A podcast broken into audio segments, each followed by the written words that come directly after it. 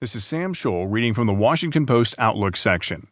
This is how nuclear war with North Korea would unfold by Jeffrey Lewis.